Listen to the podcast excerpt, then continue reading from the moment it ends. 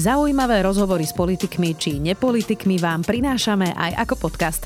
Moje meno je Zuzana Kovačič-Hanzelová. Vítajte pri rozhovoroch ZKH v audioverzii. A ak chcete podporiť moju tvorbu alebo iné podcasty Denníka Sme, môžete tak urobiť cez kúpu prémiového predplatného na predplatné.sme.sk lomka podcast. Ak nás počúvate cez Apple Podcasty, môžete tento podcast podporiť aj priamo vo vašej apke. Za odmenu budete môcť počúvať naše podcasty bez reklamy v aplikácii sme.sk alebo v Apple Podcastoch. Ďakujeme. Spoločne vieme cez Vianoce hľadať lásku, niekto to volá Boh, niekto priateľstvo a rodina, no všetci máme lásku spoločnú. Sme egoisti a ako neprepadať dezilúzii v ťažkých krízach ľudstva? Spýtam sa kazateľa Daniela Pastýrčaka, vítajte. E, vítajte. Takže to bola otázka, hej? No, tak trochu, ale to sa ešte spýtam. Um, Chcem začať takou témou, a to je samota. Mm, tento týždeň som tu mala psychológa Mareka Madra, ktorý mm-hmm. hovoril, že mladí najviac práve do IPčka volajú, že sú osamelí. A neznamená to, že sú fyzicky osamelí, mm-hmm. oni majú okolo seba ľudí, ale cítia sa osamelí, no. cítia, že nemôžu zdieľať. Tak ako nebyť osamelý? No, neviem, či to je pre všetkých, ale ja si myslím, že cesta k skutočnému vzťahu začína cez samotu že myslím si, že nezrelé, krátke, rýchle vzťahy plné sklamania vznikajú práve preto, že človek od seba uniká k nejakému inému človeku. E,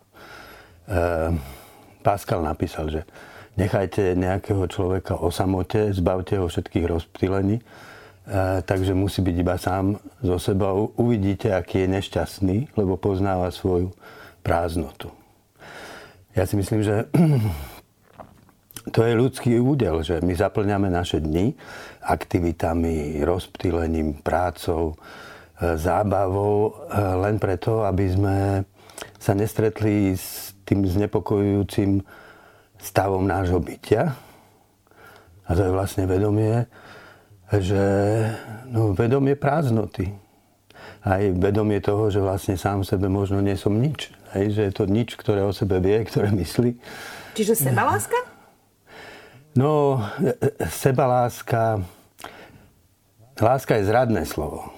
Lebo láska môže byť... E, môžeme láskou nazývať vlastne isté e, nezdravé seba zdôrazňovanie, seba ospravedlňovanie. Existuje istý druh zlej sebalásky a to je vtedy, keď k sebe zaujímam postoj, ktorý nám je podľa mňa prirodzene všetkým vlastný, že sa dívam na svet tak, že ja som hrdina, toho príbehu, ja som aj režisér a všetci ostatní sú štatisti a ľudia sú pre mňa len natoľko dôležití, nakoľko vystupujú v tom mojom príbehu, kde ja som tá hlavná postava.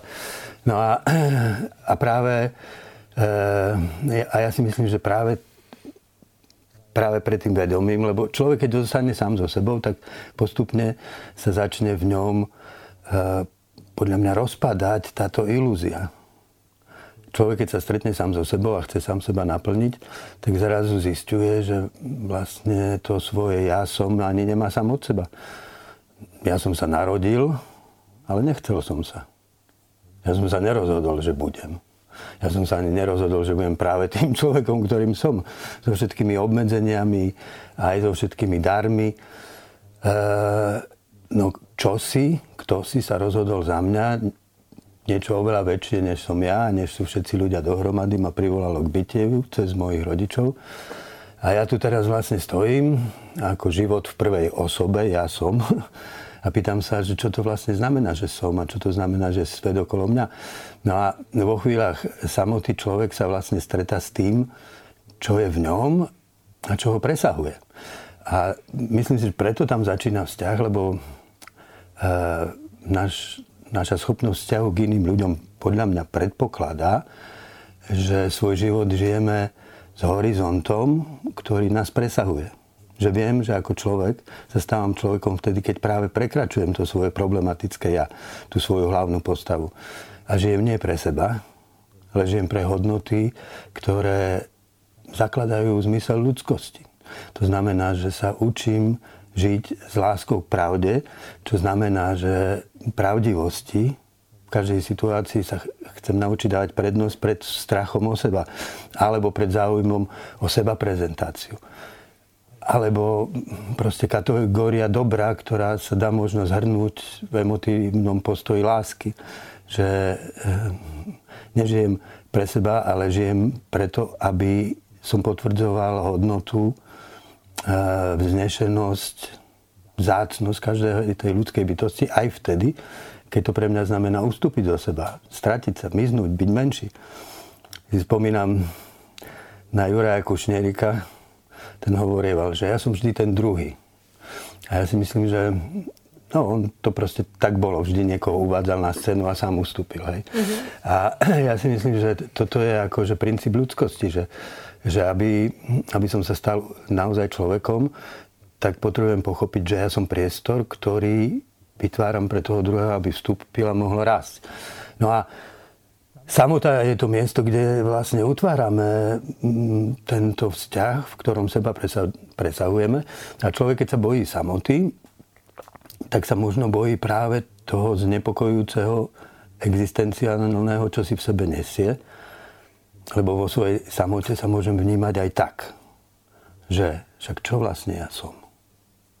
Som len vlastne produkt evolúcie, slepých síl, ktoré vo mne vytvorili zdanie toho, že tu som ja, život v prvej osobe Daniel Pastrček, ale to nič neznamená. Moje myšlienky sú len vedľajší produkt slepých procesov, moja láska, to sú biochemické reakcie.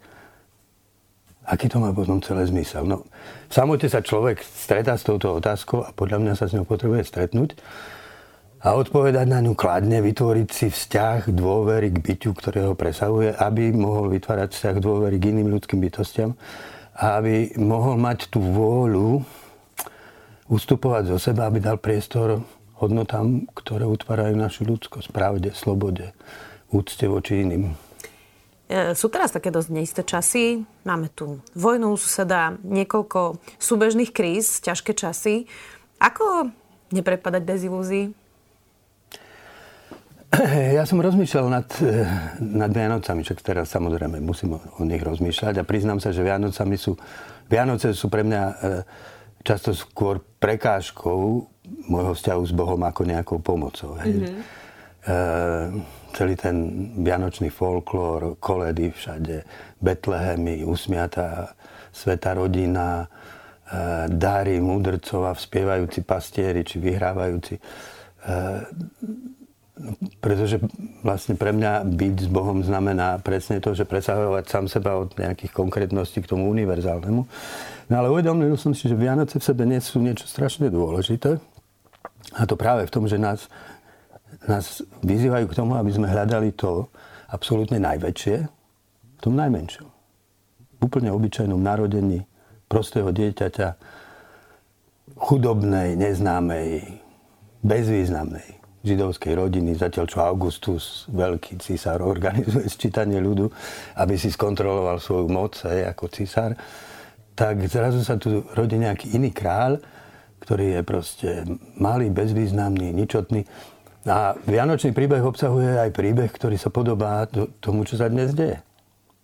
Či sa nepodobá vraždenie nemluvniatok v Betleheme Herodesom, ktorý sa bojí o svoju moc tomu, čo žiaľ dnes a denne ako sledujeme v správach na Ukrajine.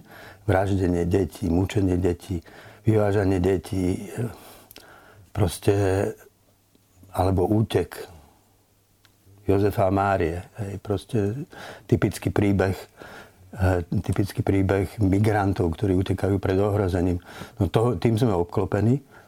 A je v niečom veľká sila, že Vianoce nám svoju nádej prinášajú nie v idylke, ktorá niekedy vyzerá tak z tých našich Betlémov, ale práve v úplne rozhorovanej situácii dejín a ukazujú, že práve ten malý ľudský príbeh človeka, matky, ktorá chráni svoje dieťa a, a zlovola, uprostred zlovoli moci, že tam sa ukrýva všetká ľudská nádej, aj proste nádej človeka. Ja si myslím, že to, že ukrajinské matky rodia svoje deti do rozburaných miest. To je najväčší znak nádeje. Hmm. No, máme aj také filozofické otázky. E, trošku by som chcela, aby toto bol aj taký rozhovor ateistky s veriacim, lebo to je niečo, čo podľa mňa musíme nájsť spoločne na Slovensku, aby tieto skupiny spolu diskutovali. Tak ako sa pozerať na to, že Boh, ktorý teda podľa veriacich je, je všemohúci, vlastne dopustí niečo tak strašné, ako je vraždenie malých detí, ktoré sú nevidné. Uh, Mám okolo aj seba veriacich, ktorí mm. prežívajú takúto krízu, že keď vidia vlastne to úplne koncentrované zlo voči bezbranným ľuďom na Ukrajine, tak majú krízu viery.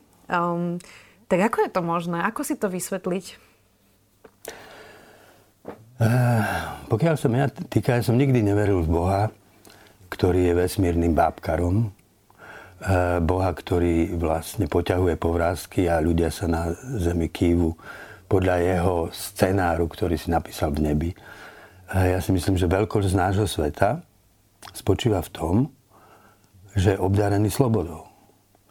A to dokonca podľa niektorých indícií, ktoré vyplývajú napríklad z vedeckých poznatkov eh, o mikrosvete, o tých akože malých časticiach, kde existuje aj proste princíp pravdepodobnosti, kde sa nachádza rozmer akejsi slobody alebo nevypočítateľnosti aj v samotnom jadre toho najmenšieho, čo poznáme z hmoty.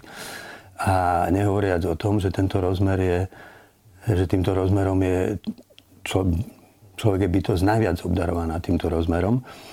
A existuje, ja som sa s rabínom minule rozprával o tom, že, že existuje proste kresťanský pohľad na Boha, ktorý hovorí, o tom, že Boh sa vyprázdnil, ustúpil zo seba, zdal sa svojej moci, aby mohol vzniknúť človek, ktorý je obdarovaný slobodou a zodpovednosťou za svoj vlastný život, obdarovaný schopnosťou tvoriť a nejakým spôsobom vplývať na svoje dejiny a na svet ako taký. A on hovorí, že áno, že existuje chasická tradícia, ktorá hovorí, že e, tam, kde je Boh, už nemôže byť nič iné. Čiže Boh, aby vytváral svet, musí ustupovať sám zo seba a vytvárať akýsi priestor prázdna, do ktorého vstupuje to, čo nie, čo nie je Boh. To iné bytie, ktoré má nejakú svoju naozajstnú samostatnosť a tým má aj svoju slobodu, aj svoju zodpovednosť. Rabín povedal, že ak Boh môže byť nekonečne veľký, mal by byť aj nekonečne malý. Veď tak aj poznáme nekonečno. My poznáme nekonečno proste veľké, hej, toho veľkého vesmíru, ale poznáme aj opačné, nekonečné, nekonečné delenie hmoty až ad, ad infinitum, hej. A hovorí, že Boh musí byť taký malý, že ho človek musí, že človek ho musí hľadať. No. A čiže ja, ja to vnímam úplne, ja som aj, napísal som knihu Evangelium podľa Joba, však v Biblii je kniha, ktorá si, si kladie túto otázku naliehavejšie a zdá ako všetky neskoršie literatúry. Job, ktorý nezmyselne trpí, jeho kamaráti zbožní, ktorí mu hovoria, že no tak ale ty si musel niečo naozaj vyviezť, lebo ináč by si netrpel. A on im hovorí, že tak to hovoríte vy a ja som tomu tak veril, ale tak to určite nie je. Taký Boh neexistuje. No a nakoniec tá kniha je zvláštna tým, že on cez to svoje utrpenie dochádza k miestu, kde sám seba naozaj presiahne a dokonca povie takú vetu, že no teraz som počul iba o tebe hovoriť, ale teraz som ťa uvidel. Že vlastne často náboženstvo naše, to je proste len akýsi slonovinový chrám vytvorený z našich slov a predstav, ale ak sa človek chce stretnúť s Bohom, tak všetky tie obrazy musia padnúť a človek musí vystúpiť ústretí tomu, ktorý je nekonečný a od ktorého vlastne mám celé svoje bytie. Takže veď samotný príbeh Krista. Nie je to príbeh o tom, o tragický príbeh, veď proste je tam človek, Ježiš, ktorý stojí akože neústupne za svojou pravdivosťou a láskou k ľuďom, tým vyhnaným na okraj. E, a sa vlastne zrazí s náboženstvom. Proste s veleradou, ktorá ho odsudí ako, ako kacíra, ako posadlého zlým duchom a je ukrižovaný.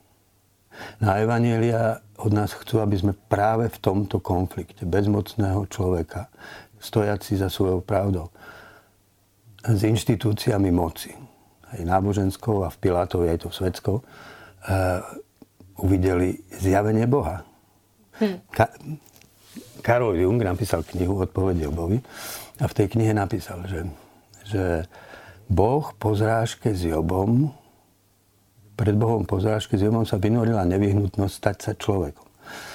A Kristus je presne taká postava, ktorá má všetky atribúty osoby, v ktorej sa Jahve, teda Boh, a Job stali jednou bytosťou. To je podľa mňa jediná odpoveď. No, už som to naznačila, tú polarizáciu doby. My sa tu teraz e, rozprávame e, kresťan s ateistkou.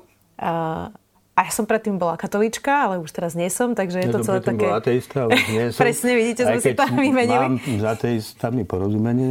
No a to chcem povedať, nie je to pre nás absolútne žiadny problém spolu diskutovať a rozprávať sa s rešpektom. Ale tá polarizácia je veľmi silno cítiť práve medzi tými skupinami tzv. ono to je dosť vyprázdnené tie názvy, ale medzi mhm. liberálmi a konzervatívcami.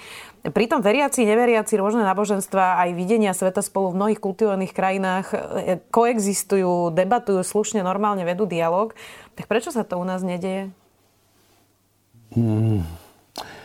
No ja mám troška pocit, že toto sa deje v celom svete trocha, tá polarizácia. Myslím si, že, myslím si, že proste spoločenský život na západe, u nás je to teraz veľmi citeľné, lebo tu je to také nové, e, si osvojilo mm, vlastne stratégiu kultúrnej vojny.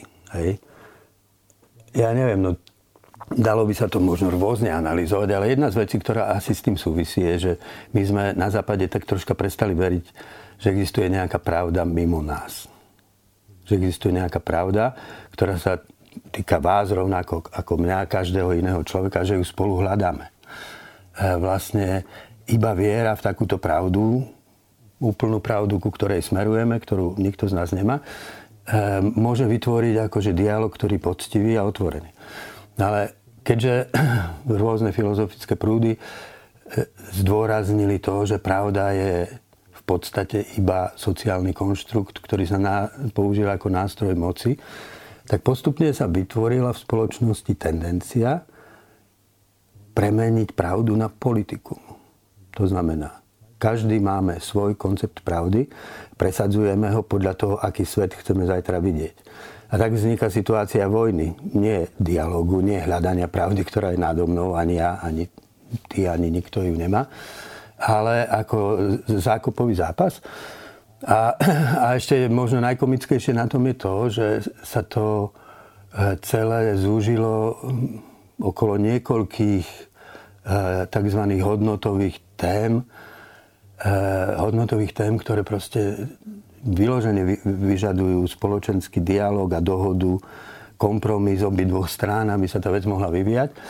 A myslím si, že to, že nakoniec tie, tie ako keby, nazvem ich ideolo, ideologické alebo politické pravdy, hodnotové, hodnotové, prečo práve to je v hre, si myslím, že to je preto, lebo e, keďže žijeme v kultúre, kde politika sa stala úplne najdominantnejšou zložkou nášho verejného života, tak e, politické strany na to, aby mobilizovali svojich voličov a, a to celé svoje kultúrne zázemie, potrebujú silné, emocionálne ne, a etické témy, teda témy, ktoré sú spojené s pocitom, s emóciou, že ja, keďže zastávam tento postoj, ja som ten spravodlivý a ten druhý je oplan. Hej?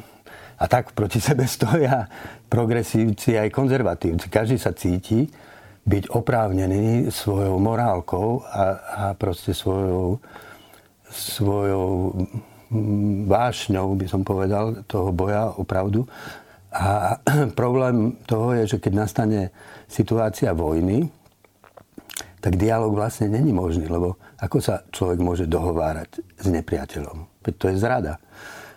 A tak silne veľký tlak u všetkých, a to nie sú to len tieto dve skupiny, sú rôzne skupiny. Áno, to sa delí, všelijaké skupiny sú to. Že, že ty proste, to pekne Matúš Rytomský o tom písal, že, že keď chce akože vysloviť myšlienku alebo dať čiastočne aspoň za pravdu oponentovi z tej inej bubliny, že cíti obrovský vnútorný pro, protitlak a musí vynaložiť istú odvahu, aby to urobil. A v tej situácii sme. A ja si myslím, že ne, ja si myslím, že neexistuje iná cesta, ako vrátiť sa k dialogu, ale k dialogu sa nedá vrátiť inak, ako že uznáme, že existuje pravda, ktorá je nad nami, ktorá sa nás týka všetkých rovnako. Uh, to, či Boh je alebo nie, na to existuje nejaká definitívna odpoveď, ktorú my nemáme a nemôžeme toho druhého presvedčiť, ale tak je to so všetkým. Neexistovala by veda, neexistoval by vývoj ľudstva, keby sme sa tejto perspektívy vzdali. Hej? A pre mňa napríklad veriť v Boha znamená veriť presne v to, že pravda existuje. Hmm. No, tento rok sa obzvlášť zle asi cítia na Slovensku kvír ľudia po strelbe na Zamockej. Hmm. Vlastne neprišlo žiadne zmierenie.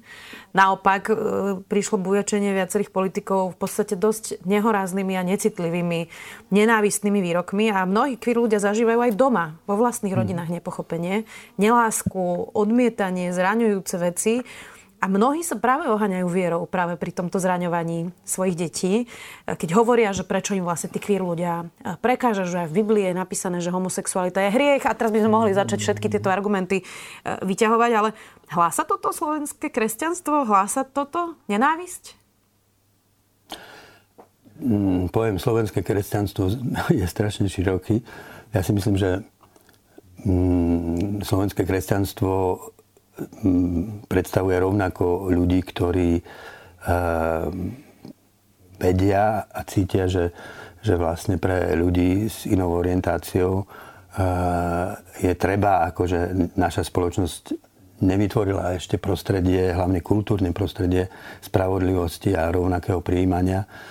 Žijeme vlastne, že v západnej civilizácii len pred niekoľkými desaťročiami bola homosexualita kriminalizovaná potom ešte niekoľko desať rokov bola mm, zaradená medzi choroby, ktoré sa liečili. E, toto sa zmenilo a ja si myslím, že je veľa kresťanov, ktorí vedia o tom, že v koncentračných táboroch, okrem našich židovských priateľov alebo Rómov, boli aj homosexuáli kvôli svojej orientácii.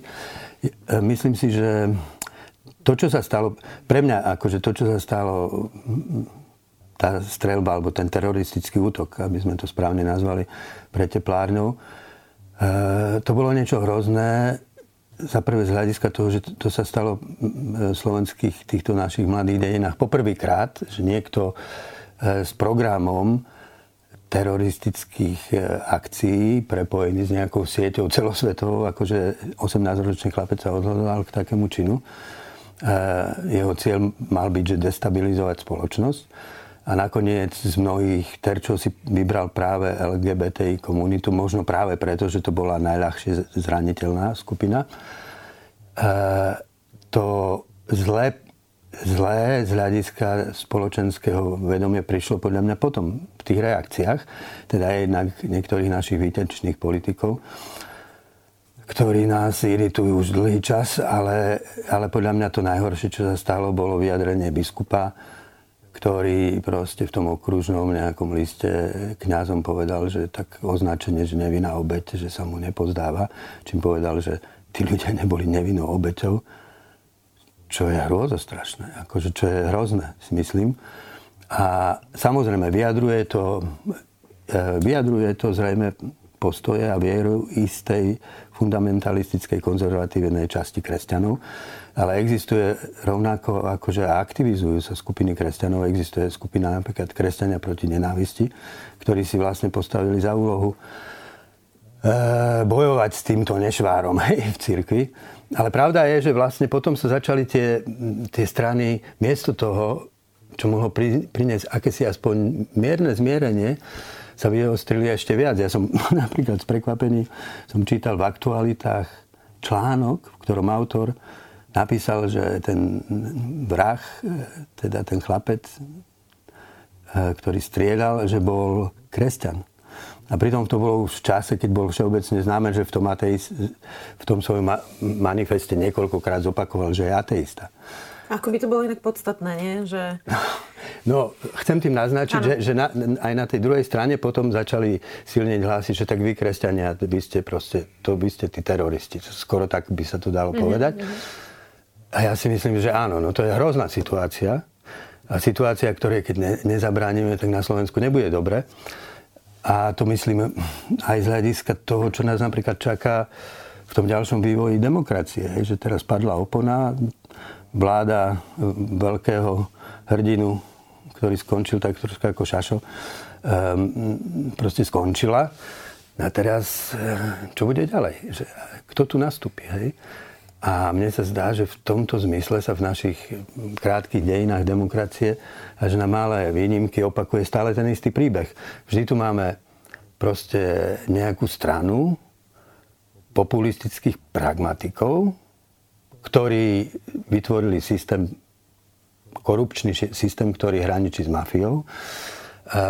A teda a a tieto strany boli vždy 20 až 25% ľudí, niekedy aj viac. A oproti tomu stojí teda nejaká roztrieštená, e, nazvime to demokratická scéna, plná strán a straničiek, a ktoré všetky vykazujú proste sklon nekonečných roztržiek. Každý je tam najdôležitejší oveľa dôležitejšie pre nich sú všetky tie rozdiely, či už hodnotové, alebo záujmy tej, malej straničky oproti tomu spoločného. A my, keď nedosiahneme na Slovensku to, že táto rozhádaná strana sa spojí raz a bude fungovať, povedzme, bolo to povedzme za SDKU, to by bolo chvíľu, hej, že zrazu sa tu objavila sila tejto... Aj po revolúcii, nie? Tam boli aj konzervatívci, aj liberáli. Áno, áno, to boli okrúhle stoly. No začínali sme pri okrúhlych stoloch a skončili sme v zákupoch. A dnes treba povedať, že to je ešte naliehavejšie ako kedykoľvek predtým, lebo doteraz sa točili tie naše dejiny v týchto krúhoch, ale môže sa stať. A teraz je tá doba, že sa vrátime pred tých 33 rokov. Hej, proste, však v Kremli povstal imperátor, ktorý každému dáva najavo, že má, má zámer, túžbu a nezlomnú vôľu obnoviť celú sféru sovietského bývalého vplyvu teraz ako v tom pravoslavnom Rusku, alebo neviem, aké to bude Rusko, ale to, že tu ten záujem je a že my sme prvá krajina na rane, ak Putin hovorí, že Ukrajina, ktorá má 47 miliónov obyvateľov, nie je národom, tak čo Slovensko? Hmm. A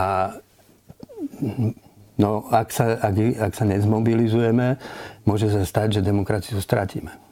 Ešte by som sa predsa len zastavila jednou otázkou práve pre LGBT komunite. Mnohí teraz pôjdu na sviatky domov a môžu budú s rodinou, ktoré to buď nepovedali, mm-hmm. alebo pre, ktor, pre ktorú to nie je priateľné a prosto príde tam k nejakým zraňujúcim veciam. A ono to vlastne zraňuje bytostnú existenciu mm-hmm. človeka. Je to naozaj útok na, na v podstate e, kor každého, každého jedného. A mohlo by sa zdať, že je nemožné nájsť nejaké spojenie s rodičmi, ktorí možno takto ubližujú niekomu, aj nevedomky, aj možno nechtiac, mm-hmm. aj z nejakej neznalosti. Tak ako nájsť nejakú spoločnú reč, keď je to takto bytostne zraňujúce pre niekoho? Mm, úplne súhlasím s tým, že to, to, čo vlastne LGBT komunita, proste ľudia s inou orientáciou potrebujú zo všetkého najviac, nie sú ani spoločenské debaty, ani upravovanie práva, aj to je dôležité. To, čo potrebujú, je prijatie v rodine. Proste to, že rodič to svoje dieťa objíma a povie si môj a prijímam ťa takého, aký si, však taký si, hej. A, a ja, ja som No však ja, ja som v kontakte s viacerými ľuďmi, ktorí proste riešia tento problém. A to prvé, čo, o čo sa usilujeme, teda jednak ich povzbudzujem k tomu, aby teda urobili coming out. Proste to je hrozné, že človek je vlastne tlačený do toho, aby sa pretvaroval celý život. Hej, a že iba pod rúškom pretvárky môže byť akceptovaný. E, samozrejme, to vytvára základné akože ľudské bytostné odsudzenie. No a ja mám skúsenosti, aj keď je to bolestivé pre, pre tých rodičov, majú proste, napríklad jeden z bežných spôsobov, ako reagujú rodičia, sú, že začnú presviečať to svoje dieťa, že to nie je v tom, že on nemá inú orientáciu, ale má depresiu a preto si myslí, hej, alebo má nejakú inú proste poruchu a treba okay. to liečiť. Hej. Ale myslím si, že to, to, čo sa...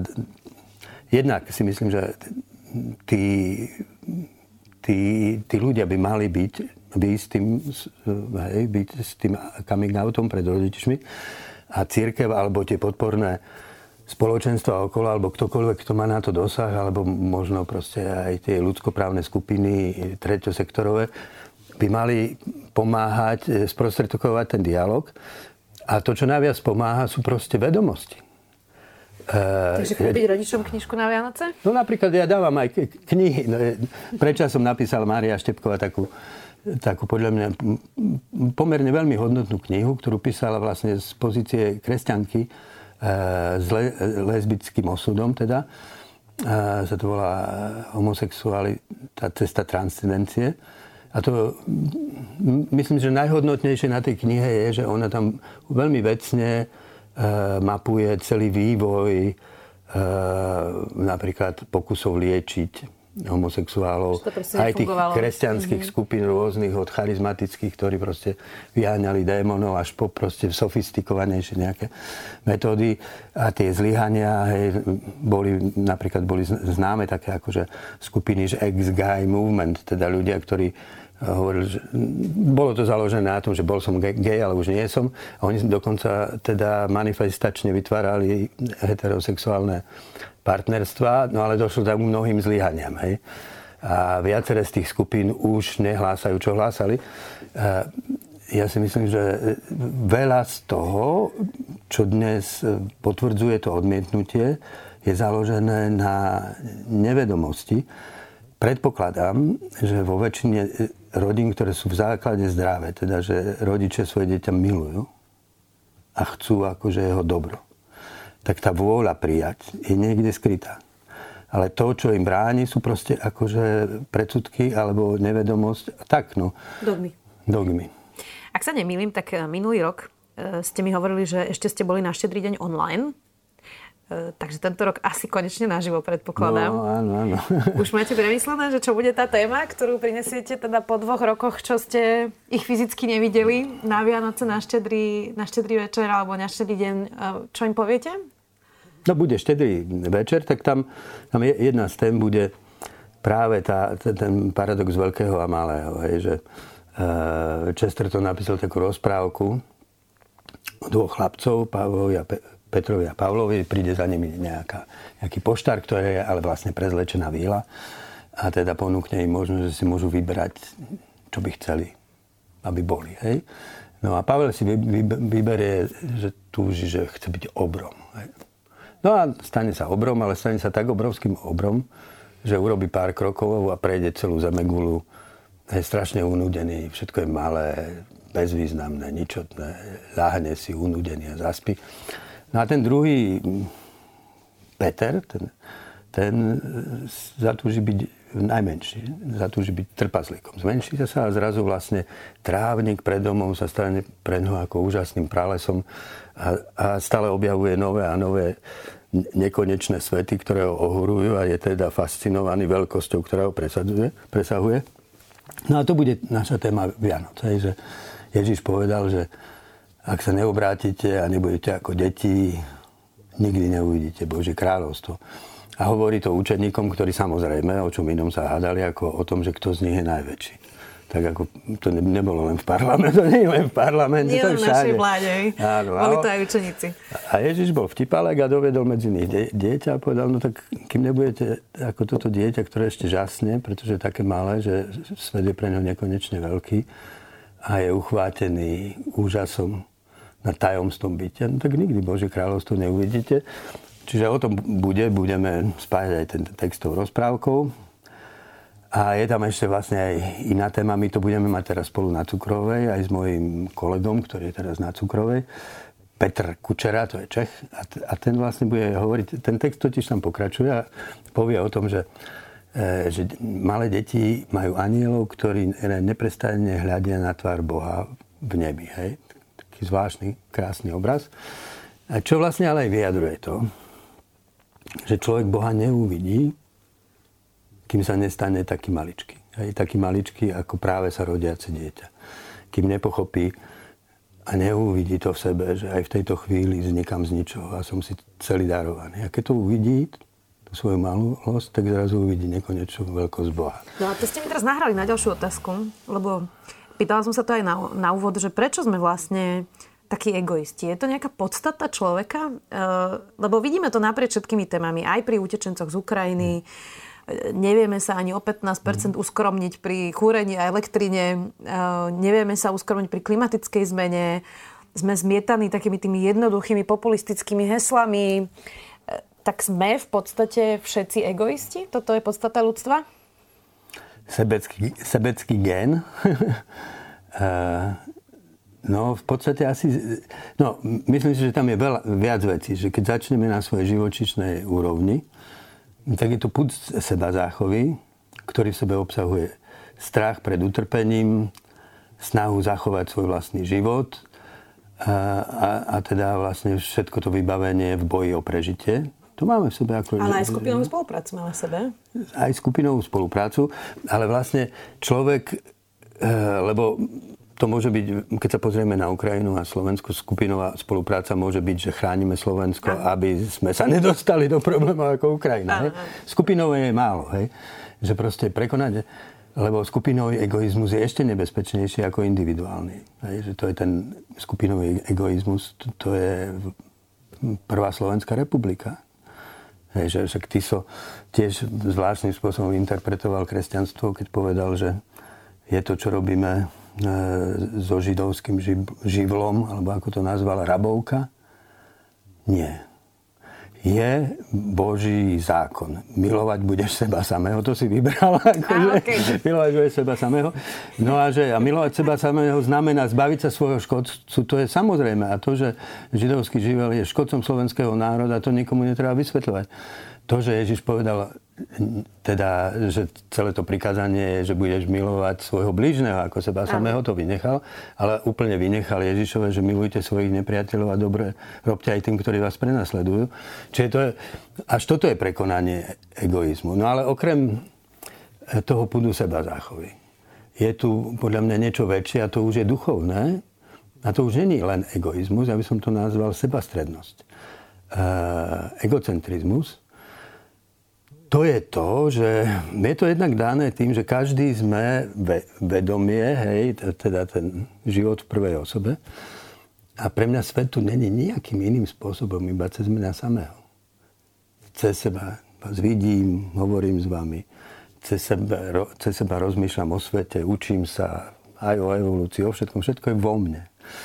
A, a samozrejme, ešte je tu niečo viac, si myslím, a to je toho, že v každej ľudskej duši je túžba po plnosti života. Proste úplný naplnený život. To, čo mu hovoríme šťastie a to, čo vlastne nikdy nepoznáme inak, ako možno v nejakých chvíľkových záchvevoch. Hej? A človek, človek, ktorý má v sebe túžbu, ktorá má nekonečný charakter, e, prirodzene tú túžbu obracia k sebe samému. Čiže on sám, by sa dalo povedať, sám sebe sa stáva Bohom, ktorému slúži. A to je ten egocentrizmus, lebo myslím si, že to napríklad, čo vidíme v politike, to nie, nie je vždy zrozumiteľnejší egoizmus. No tak ten ide za svojimi záujmami. Hej. Rozumieme smeru, rozumieme proste tým stranám, ktoré proste úplne nepokryte idú za svojim. Ale potom sú ľudia, proste tí tragickí, tragikomickí hrdinovia, ako je Igor Matovič, v ktorom je ešte niečo iné. Je tam proste tá túžba byť tým stredom všetkého. Proste byť tým hrdinom, ktorý zachraňuje svet. Byť ten, o koho sa všetko točí. Keď sa niečo dohodne, tak nech je jasné, že on bojoval za to, čo sa nakoniec presadilo, oproti všetkým tým ostatným, ktorí tomu nerozumejú. Taký to... vlastný mesiaž vlastne, nie? Áno, no to... A to je tá sebastrednosť. A tá sebastrednosť je niečo, čo, čo otravuje náš život všade. Že napríklad v intimných vzťahoch, hej, že ľudia zamilujú, sú úžase jeden z druhého, často práve preto, že ten druhý je iný. Očaril, očarila ma tá inakosť, hej, že ja som povedzme introvert a on je extrovert, ona je extrovertka plná proste e, komunikácia. Zo začiatku je to tajomné, lebo to je niečo, čo ja nemám. No ale potom, ke, keďže vo mne je ten egocentrizmus v tom ďalšom živote, no tak práve to, čo je iné a čo na tom človeku mi odporuje, ma rozčuluje a vytvára to konflikty, pretože môj egocentrizmus má tendenciu považovať mňa samého za mierku pravej ľudskosti. Čiže keďže ja som povedzme nejaký premyšľavý človek, ktorý medituje, o všetkom rozmýšľa a praktické veci ho nezaujímajú. Moja partnerka je, povedzme, praktický človek, ktorý v prvom rade rieši konkrétne veci života, tak bude mať tendenciu kvôli tomuto, tejto sebastrednosti sa na tú jej úžasnú vlastnosť dívať s dešpektom, že však ona ani není úplne človek, lebo Nemedituje. Nemedituje, nerozíma, nevníma nekonečno. Hej. No, a, no a to, to len hovorím preto, lebo láska nemôže začať bez toho, aby, eh, aby sme sa stali pokorní. Pokor, byť pokorný znamená vidieť samého seba primeraného svetu. Som iba malá čiastočka. A keby všetko bolo len tak, ako si to ja predstavujem, tak to by bolo extrémne zlé. Ja, a potrebujem Zväčša by to blbo dopadlo. Zväčša by to blbo dopadlo. A ja toho druhého potrebujem najviac práve v tom, a zda, v čom mi najviac odporuje.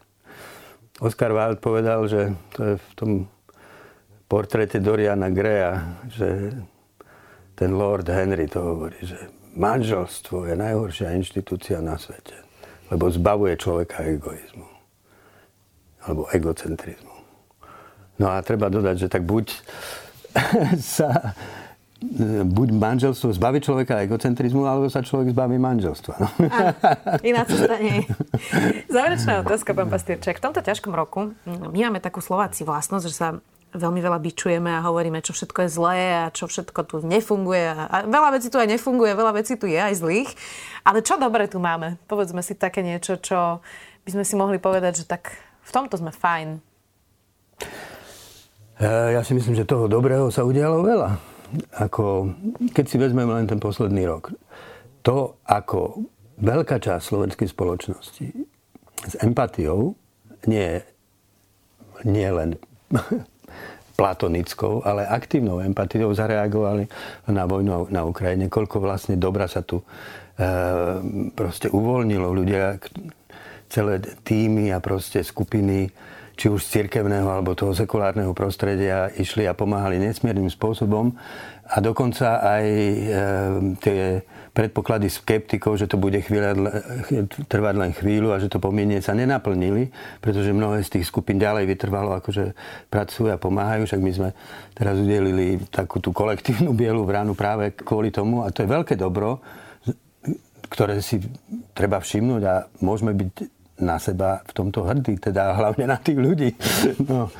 Ale potom ja si myslím, že dnes, akože keď už mám mnohí, teda máme možno plné zuby tých prekáračiek a tých nezmyselných akože sporov e, v tejto vlády, ktorá odchádza, tak si myslím, že treba počiarknúť to, že za tej vlády sa stalo aj veľa dobrých vecí. Ja napríklad, mne veľmi na srdci leží ekologické otázky. Ja si myslím, že to nepreženieme, keď poviem, že ma, že Jan Budaj je vlastne možno prvým ministrom životného prostredia, ktorý niečo pre to životné prostredie urobil. A to by sa dalo dokumentovať konkrétnymi vecami, ktoré urobil. Rovnako som hrdý na Slovensko e, v tom, ako zaujalo svoju zahraničnú politickú situáciu. Ako jednoznačne, bez akýchkoľvek tieňov spochybnovania stojíme s Európskou úniou a Spojenými štátmi a ako proste vyjadrujeme nepodmienene vlastne podporu Ukrajiny a za to môže rovnako obidvaja ministri zahraničných vecí, ale aj náš premiér, akože Eduard Heger v tom bol proste úplne super. No a najviac ma potešilo, aj keď teraz to je možno zdrojom najväčšieho smutku, že naozaj sa tu počas tejto vlády vyšetrovali kauzy a mnohé sa aj vyšetrilo, mnohí sú už aj vo, právoplatne odsudení a vo väzbe. To sa stalo a to, keď budeme úprimní, keby sme sa vrátili o tie dva či tri roky akože dozadu, nikto z nás by neveril že to sa môže stať. Stalo sa, to je strašne smutné, že to pravdepodobne skončí. Lebo to bude ďalšie rozčarovanie. Chcela som tak pozitívne skončiť. Áno, no, tak dúfajme, že to neskončí. Aj taká možnosť tu je. Ale tá možnosť, to by som chcel zdôrazniť, je v rukách rozhádanej opozície. Opozícia má na to, aby vyhrala tie voľby. Teraz je to koalícia. Ono sa to tak mieša no, stále. Ale áno, ale, bude, ale áno, je to teraz koalícia. Koalícia, ale aj ľudia, ktorí sú v opozícii, PSK napríklad. Ja si myslím, že mali by konečne pochopiť, že PSK, KDH, e, SAS, proste všetky tie straničky, že, že oni nemajú inú šancu ako byť spolu.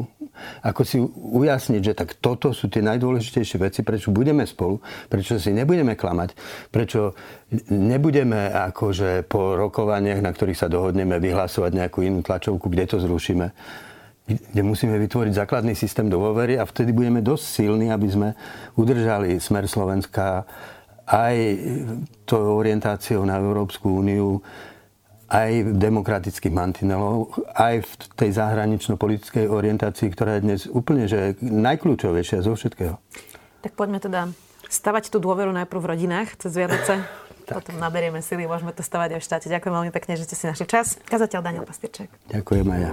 Počúvali ste podcastovú verziu relácie Rozhovory ZKH. Už tradične nás nájdete na streamovacích službách, vo vašich domácich asistentoch, na Sme.sk, v sekcii Sme video a samozrejme aj na našom YouTube kanáli Denníka Sme. Ďakujeme.